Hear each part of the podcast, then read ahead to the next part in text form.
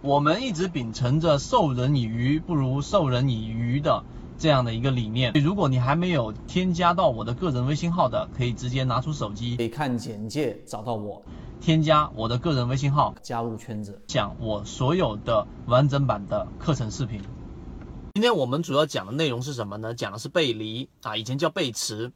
什么叫做背驰呢？实际上背驰和背离是一个同等意思的。在任何的指标之下，任何的个股，它都会形成一定的不符合逻辑的地方。什么叫不符合逻辑的地方呢？在你选股的时候，在我们最传统的这一种均线，我举个例子啊，均线交错之下，例如说五日均线跟十日均线之间形成一个这一个交错啊，那我说简单一点，就是五日均线就短期均线和长期均线所形成的交叉。那如果说形成的这个面积是在不断的随着股价的上涨，然后它形成的面积是逐步增增增大的，那么说明这是一种正常的常态。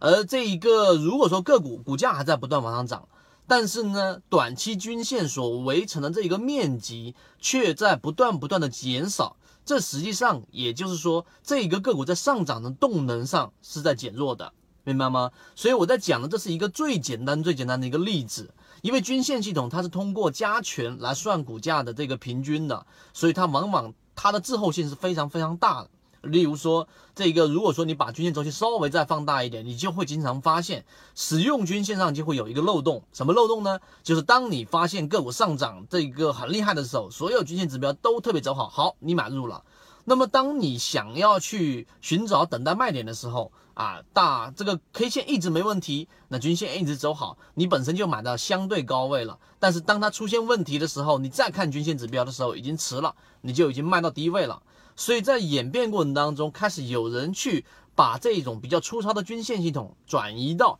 来自于期货的 KDJ，KDJ 本身就来自于期货，所以它相对比较敏感。但由于它的敏感，它往往就会是当个股发出这一种卖点的时候，你一卖了，一卖了，它马上就涨了。所以，当你选择不同的这一种呃指标来作为参考，来寻找它的背离的时候，这个指标的敏感度和它使用的环境就显得尤为重要了。